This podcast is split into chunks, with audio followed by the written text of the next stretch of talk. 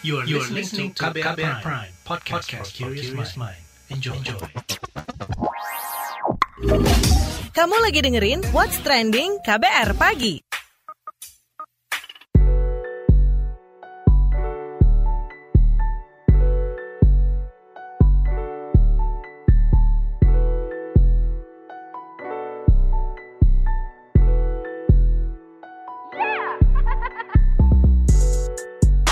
KBR Pagi, siaran pagi radio paling update. Selamat pagi, apa kabar Anda hari ini di hari Selasa 9 Februari 2021? Seperti biasa, What's Trending KBR Pagi menemani pagi hari Anda ngobrolin hal-hal yang lagi ramai diperbincangkan. Mudah-mudahan Anda masih dalam keadaan baik-baik saja sama seperti saya Don Brady yang masih dalam keadaan baik-baik saja. Alhamdulillah, puji Tuhan ya. Dan masih bersiaran dari rumah nih. By the way, pagi ini kita ngobrolin soal PPKM Mikro dimulai, posko desa dibentuk. Jadi mulai hari ini, pembatasan kegiatan masyarakat atau PPKM skala mikro itu diberlakukan. Kalau sebelumnya PPKM sudah dijalankan di Jawa Bali hingga dua jilid, kini Presiden Joko Widodo menginstruksikan agar PPKM diterapkan dalam skala mikro. Kata Jokowi, PPKM Mikro ini diharapkan dapat lebih efektif menekan laju penularan COVID-19 di Indonesia, bahkan sampai ke level pedesaan RW dan RT. Ketua Bidang Penanganan Kesehatan Satgas COVID-19 Nasional, Alexander Kaginting menjelaskan mekanisme PPKM skala mikro ini akan ada uh, posko di desa, yaitu posko yang mendampingi puskesmas dan posko yang mendampingi pelacak. Oleh karena itu, dia menjelaskan warga yang terinfeksi corona akan diisolasi atau dikarantina selama 14 hari dengan dijamin makan dan pengawasannya. Lebih jauh, Alex menyebut bahwa program PPKM berskala mikro ini sama dengan program PPKM yang diberlakukan sebelumnya. Perbedaannya ialah prinsip penanggulangannya seperti penerapan ketat 3M dan 3T dilakukan hingga ke tingkat komunitas atau RT RW. Seperti biasa, sebelum kita obrolin lebih lanjut, kita simak dulu opini warganet plus 62 berikut ini.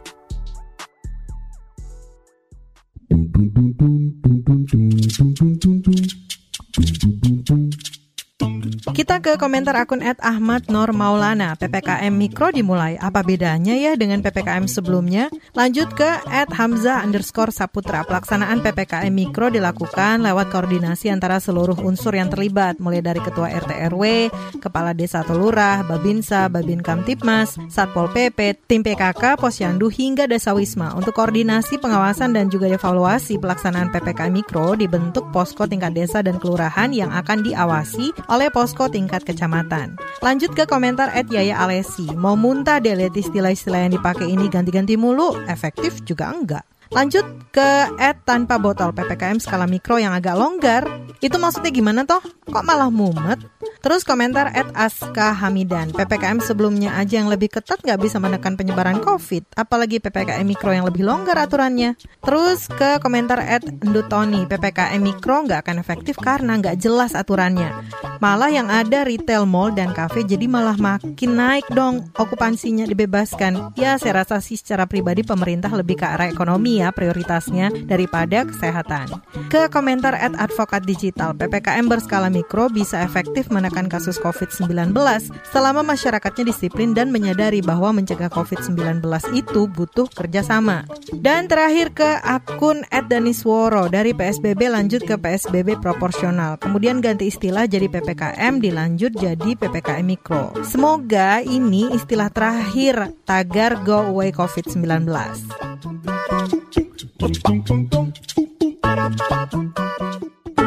What's Trending KBR Pagi. Balik lagi di What's Trending KBR Pagi bersama saya Don Brady. Kita lanjutkan yang ngobrol penerapan PPKM Mikro yang udah dimulai hari ini. Jadi untuk lebih jelasnya lagi seperti apa sih PPKM skala mikro ini, kita simak dulu pemaparan Koordinator Tim Pakar dan Juru Bicara Pemerintah untuk penanganan COVID-19 Wiku Adi Sasmito. PPKM ini kan sebenarnya pada prinsipnya membatasi kegiatan masyarakat.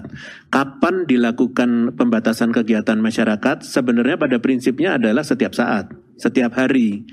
Namun beberapa wilayah pimpinan daerah juga merasa bahwa pasti mereka mencari jalan kapan yang memang bisa punya kontribusi besar. Sebagai contoh, Sabtu dan Minggu mungkin itu dilihatnya sebagai orang-orang yang uh, mungkin melakukan uh, apa namanya hiburan, wisata, dan itulah yang dikontrol karena potensi penularan di Sabtu dan Minggu itu tinggi. Maka dari itu mobilitas penduduknya pada saat itu dibatasi. Ini adalah salah satu intervensi yang dilakukan oleh pimpinan daerah dalam mengendalikan. Perlu diingat bahwa pengendalian uh, COVID ini nggak bisa seluruhnya disamakan secara nasional karena setiap daerah memiliki karakteristik masalahnya sendiri-sendiri dan cara menyelesaikannya juga lain-lain. Maka dari itu ada daerah yang membatasinya salah satunya dengan menambahkan aktivitas di uh, akhir minggu lebih ketat sebenarnya risiko penularannya di setiap daerah itu juga bervariasi dan dengan cara PPKM berskala mikro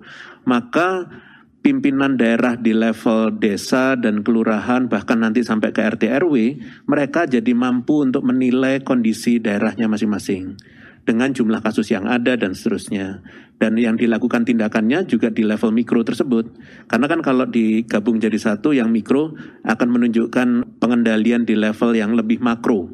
Entah itu di kecamatan atau kabupaten kota. PPKM yang pertama adalah di level kabupaten kota. PPKM mikro levelnya adalah di desa dan kelurahan. Jadi ini nanti akan nyambung dari yang bawah sampai yang ke atas, yang ke atas juga yang ke bawah supaya sinkron. Dan pada daerah-daerah yang memang penularannya tinggi, kasusnya juga tinggi. Itulah yang disebut dengan strategi kita dalam rangka untuk bisa menekan uh, kasus, terutama di daerah-daerah yang penularannya wilayah adalah yang memang kontributor kasus tinggi. Nah, menurut Satgas COVID-19, posko dapat dipimpin oleh kepala desa atau lurah dengan wakilnya petugas Badan Pengendalian Bencana Daerah atau BPBD atau tokoh masyarakat. Sementara Dirjen Bina Administrasi Kewilayahan Kementerian Dalam Negeri Safrizal pun menyebut kepala desa memiliki keleluasaan untuk melakukan segala upaya dengan pembatasan-pembatasan untuk menekan kasus COVID-19 di wilayahnya. Ini dia penuturannya. Untuk di level mikro, ini lebih kecil lagi memberikan keleluasaan nanti kepada kepala desa untuk melakukan evaluasi ya dan melakukan segala upaya berbasis kebijaksanaan lokal dalam rangka perihal yang sama dengan pembatasan-pembatasan kalau sudah sampai di dalam uh, uh, satu RT sudah sampai level merah maka kita memberikan uh, uh, apa pilihan tindakan yang harus diambil termasuk membatasi orang keluar masuk ke dalam RT tersebut pada jam tertentu. Ya, kemarin ada pertanyaan misalnya ini Pak mallnya buka sampai jam 9, kemarin jam 8. Ya, nah, tentu jawabannya sekarang kalau RT-nya berwarna merah tidak boleh masuk lagi ke dalam RT tersebut pada jam 8 ke atas. Sementara mall tutup jam 9. Jadi orang ke mall segera pulang, kalau enggak nggak bisa masuk RT-nya lagi. Ya, jadi ya tetap akan terjadi pengurangan. Ini untuk memberikan keseimbangan agar jangan semua kebijakan sama di daerah yang sifatnya hijau dapat melakukan terus protokol kesehatan, ya, surveillance yang baik, sementara yang merah diberikan kegiatan atau tindakan yang lumayan keras sehingga terjadi keseimbangan dalam proses eh, penanganan. Nah, Menteri Desa, Pembangunan Daerah Tertinggal dan Transmigrasi Abdul Halim Iskandar melalui konferensi pers juga memberi contoh peran desa dalam pelaksanaan PPKM Mikro tersebut. Seperti apa? Kita simak berikut ini. Di tingkat desa itu ngurusi yang levelnya desa. Misalnya posko jaga desa 24 jam. Kemudian penyediaan tempat cuci tangan pakai sabun dan air mengalir. Penyemprotan, disinfektan, dan lain-lain. Itu di tingkat desa. Kemudian di tingkat RT ngurusi pada wilayahnya masing-masing, jadi berbasis RT. Dan ini sudah punya pengalaman di desa terkait dengan pendataan calon penerima BLT dana desa dulu, itu basisnya RT. Dengan demikian akan sangat mudah tidak lanjut. Jadi di tiap RT saya yakin perlawan desa COVID-19 atau Satgas COVID-19 akan sangat paham mana yang perlu mendapat penanganan. Kemudian kesimpulan akhir yang menentukan merah, hijau, oranye itu adalah pihak Satgas COVID di tingkat atasnya. Jadi pihak desa cukup melakukan pendataan supaya tidak sulit untuk mengambil keputusan. Jadi yang penting data mikronya itu detail, valid, maka itu disampaikan kepada Satgas di atasnya untuk diambil keputusan itu termasuk zona yang bagaimana, kemudian apa yang harus dilakukan, itu semua menunggu arahan dari Satgas di tingkat atasnya. Kenapa ini harus dilakukan? Supaya kompak, supaya ada kesamaan treatment antar satu RT dengan RT lain, antar satu desa dengan desa lain. Habis ini kita akan ngobrol dengan sosiolog Universitas Indonesia atau UI yang telah lama mengusulkan adanya pelibatan komunitas-komunitas kecil di masyarakat. Siapa dia? Jangan ke mana-mana, tetap di What's Trending KBR Pagi. Newsbeat. Pemerintah Afrika Selatan menghentikan uji vaksin COVID-19 dari AstraZeneca. Sebab efikasi dari hasil analisis uji pada varian baru virus corona di wilayahnya hanya 22 persen. Angka ini di bawah standar efikasi 50 persen. Meskipun angka efikasi dari produsen sebesar 75 persen, namun vaksin buatan AstraZeneca dianggap tak ampuh terhadap varian baru COVID-19 yang lebih cepat penyebarannya. Mutasi virus COVID-19 menyebabkan lonjakan kasus dan gelombang baru di Afrika Selatan. Penghentian uji vaksin ini pun membuat target program vaksinasi sebesar 40% warga Afrika Selatan terhambat. Paus Franciscus menunjuk dua perempuan menduduki posisi penting yang sebelumnya hanya diisi oleh pria. Hal ini dilakukan sebagai bentuk pemberdayaan terhadap perempuan di Vatikan. Natalie Backward ditunjuk sebagai wakil sekretaris sinode para uskup. Departemennya bertugas mempersiapkan pertemuan para uskup sedunia. Sedangkan Katia Sumaria menjadi promotor kehakiman di Pengadilan Banding Vatikan. Saat ini Paus Fransiskus pun telah membuat komisi yang mempelajari diakan wanita di abad-abad awal gereja Katolik serta mendengarkan seruan agar wanita dapat mengambil peran. Pemerintah Tiongkok mencegah terjadinya mudik massal menjelang perayaan Imlek 2021. Imlek adalah salah satu hari penting untuk bisa berkumpul dengan keluarga yang memicu budaya mudik massal. Hal ini dikhawatirkan akan berakibat pada lonjakan kasus COVID-19. Perayaan yang berlangsung dari 28 Januari hingga 8 Maret di Tiongkok ini diprediksikan akan menimbulkan 1,7 miliar perjalanan mudik seiring dengan kehidupan yang berangsur normal. Otoritas kesehatan pun mewajibkan hasil tes COVID-19 bagi warganya yang berpergian dan melakukan isolasi selama 14 hari. Bahkan pemerintah Hangzhou menawarkan 1000 yuan atau 2,1 juta rupiah bagi warganya yang tak mudik.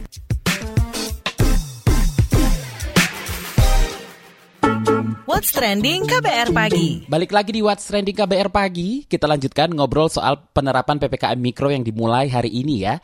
Jadi sosiolog Universitas Indonesia itu telah lama mengusulkan adanya pelibatan komunitas-komunitas kecil di masyarakat. Lantas, bagaimana pendapatnya mengenai penerapan PPKM skala mikro ini? Langsung saja sudah bersama saya, sosiolog Universitas Indonesia, Imam Prasojo. Pak Imam, PPKM Mikro mulai berlaku. Bagaimana Bapak menanggapinya? Tepatkah untuk diterapkan? Dari dulu kan saya selalu bicara bahwa untuk penegakan perubahan perilaku ya itu memang levelnya harus di tingkat komunitas. Tetapi perlu dirinci komunitas itu komunitas apa. Jadi tidak hanya semata-mata misalnya RT, RW kayak gitu ya. Tapi komunitas bisa jadi komunitas yang dibidik itu ada tiga jenis atau tiga jalur ya, jalur perkantoran misalnya. Nah, tapi juga ada komunitas yang ada di tingkat di masyarakat umum seperti uh, komunitas masjid, gereja, dan banyak lagi komunitas perkumpulan-perkumpulan yang selama ini uh, sifatnya lebih longgar. Tidak ada struktur organisasi yang seketat misalnya komunitas perkantoran. Nah, kalau itu bisa dirinci dan kemudian dipilih mana yang sebetulnya ya harus digerakkan dan kemudian juga dibuat peta sosialnya. Ya karena orang misalnya di komunitas yang lebih longgar di dalam di kalangan masyarakat itu masing-masing wilayah itu tingkat ketangguhannya berbeda. Eh, katakanlah dalam satu RT ya atau RW itu di situ di mana organisasi sosial mana yang sebetulnya bisa menjadi pendorong penegakan disiplin. Nah itulah yang harusnya diinventarisasi dan kemudian diikut sertakan di dalam gerakan ini. Diberi fasilitas, diberi tanggung jawab, dianggarkan ya. Jangan-jangan hanya melalui jalur-jalur formal yang selama ini selalu saya lihat itu kecenderungannya ya pemerintah langsung ke kecamatan, kelurahan, RT, RW gitu loh. Jadi jalur-jalur formal seperti itu yang akhirnya partisipasi publik kurang terasa. Pos komando atau posko penanganan COVID-19 pun dibentuk di tingkat desa atau kelurahan dengan melibatkan masyarakat. Menurut Anda, akankah ini efektif menekan kasus COVID-19 yang semakin tinggi? Apakah itu bentuknya seperti kayak gardu-gardu petugas keamanan misalnya? Kalau bayangan saya cuma hanya posko-posko itu yang menegakkan perilaku misalnya orang-orang yang berlalu lalang misalnya. Tapi orang yang berlalu lalang itu ada orang yang memang sebetulnya dia bisa tinggal di rumah karena dia punya pilihan. Tapi ada orang yang tidak punya pilihan, pedagang ya, atau bahkan mungkin orang yang sholat Jumat misalnya, ya itu ada kepercayaan yang harus diatasi. Bagaimana caranya? Apa posko-posko itu? Ini bukan siskamling ya, bukan pendekatan yang seperti itu yang menurut saya efektif ya karena itu harus melibatkan struktur-struktur kelembagaan ya yang ada di setiap komunitas pimpinan-pimpinan lembaga yang ada di setiap komunitas itu harus didekati. Nah, adakah pengaruhnya kepelibatan masyarakat dalam fungsi pencegahan, penanganan, dan pembinaan penegakan disiplin? Akankah masyarakat lebih patuh toh selama ini aparat sudah dikerahkan? Kita harus buat pemetaan. Di komunitas masjid misalnya, Siapa yang menjadi champion? Orang yang punya kesadaran, pengetahuan, motivasi, dan kemudian dibentuklah kepanitiaan masjid untuk protokol kesehatan COVID. Jadi bukan posko-posko yang sifatnya longgar di jalan-jalan gitu, tapi udah masuk menukik ke komunitas-komunitas, komunitas masjid, gereja, pasar, kantor, dan sebagainya gitu. Baru itu akan terasa. Tapi kalau ada akibat ekonomi misalnya, itu kan perlu dipikirkan juga. Menjadi tidak adil misalnya, kita mau mengatakan orang bergerak. Tapi ada orang yang saya harus bergerak, saya harus keluar. Kalau enggak saya mati nih. Karena rezeki saya akan hilang untuk menafkahi anak istri. Nah itu kan perlu ada jalan keluar. Orang, kelompok-kelompok yang mau didisiplinkan, itu memiliki latar belakang yang berbeda-beda. Kalau yang tidak punya pilihan, dia butuh solusi. Tidak bisa diseragamkan. Baru nanti pendisiplinan itu akan efektif. Oke, bagaimana agar fungsi-fungsi posko ini bisa maksimal nih Pak Imam? Protokol kesehatan itu adalah bagian dari pengorganisasian, dia punya otoritas gitu. Tapi kalau posko-posko yang ada di pinggir jalan gitu, ada orang yang tidak patuh, wah itu sanksinya berbeda gitu dengan yang misalnya posko yang ada di kantor, lembaga-lembaga eh, yang ada di dalam wilayah, saya kira akan lebih punya makna ya daripada kalau posko-posko yang floating, yang mengambang seperti yang selama ini kita tahu adalah posko-posko keamanan misalnya. Masalahnya komunitas itu kan lebar, jadi menurut saya harus menukik seperti yang tadi saya contohkan, komunitas masjid, kantor, pasar tradisional, Nah mungkin kalau nanti ada RT RW yaitu posko yang dibentuk di gang itu gitu ya, yang warga-warga kenal, tapi harus ada otoritas untuk membentuk seperti itu. Dan bahkan kalau itu posko misalnya menuntut orang itu cuci tangan, tempat cuci tangannya mana? Harus disediakan infrastrukturnya, gitu kan? Banyak hal yang harus difikirkan ya, masing-masing komunitas punya kekayaan modal sosial berbeda-beda. Beruntunglah kalau sebuah komunitas, katakanlah RT, RW, banyak organisasi sosial ya yang bersinergi satu dengan yang lain untuk menjadikan wilayah dia itu wilayah tangguh, wilayah hijau ketangguhannya. Jadi ini perlu juga didorong pemerintah untuk membuat gerakan membangun ketangguhan komunitas. Terima kasih Sosiolog Universitas Indonesia Imam Prasojo. Commercial break. Commercial break. Suatu hari, virus berkumpul dan mulai kebingungan. Duh, bingung. Mau nyari mangsa ke mana lagi ya? Iya nih, semua orang pada pakai masker. Aku ada ide. Kita nongkrong di rumah makan aja gimana? Ngeliatin orang-orang yang lengah nggak pakai masker.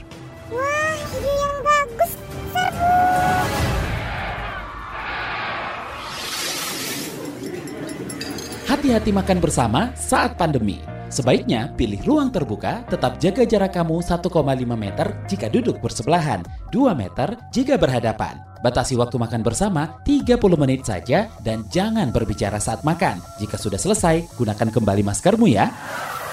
Jangan sampai lengah, COVID masih ada. COVID masih ada. Pesan layanan masyarakat ini adalah kampanye bersama media lawan COVID-19. What's Trending KBR Pagi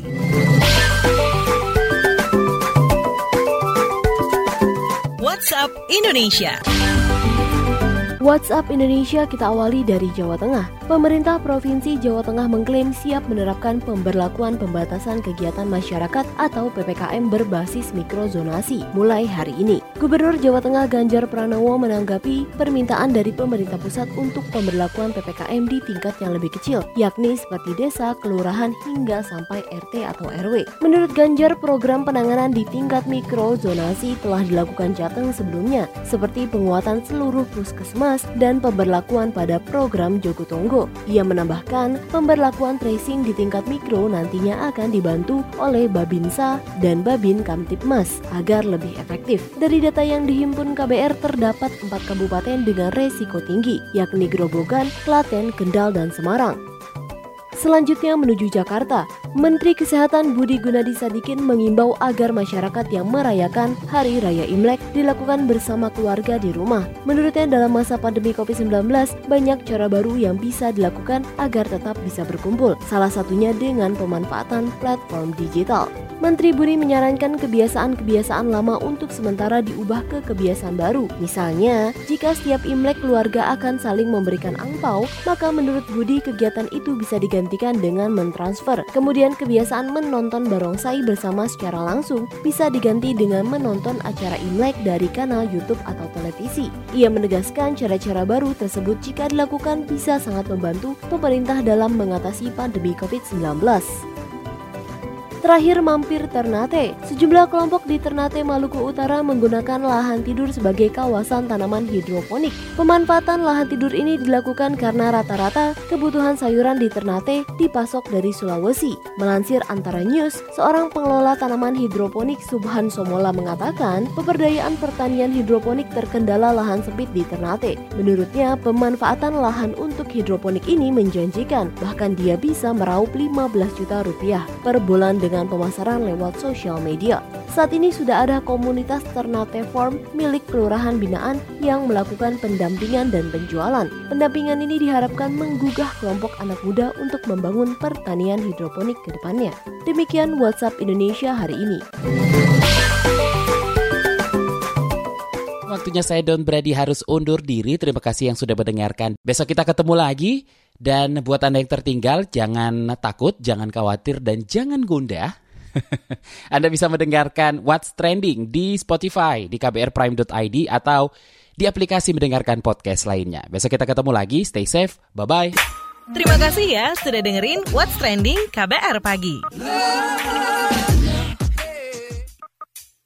KBR Prime, cara asik mendengar berita. KBR Prime, podcast for curious mind.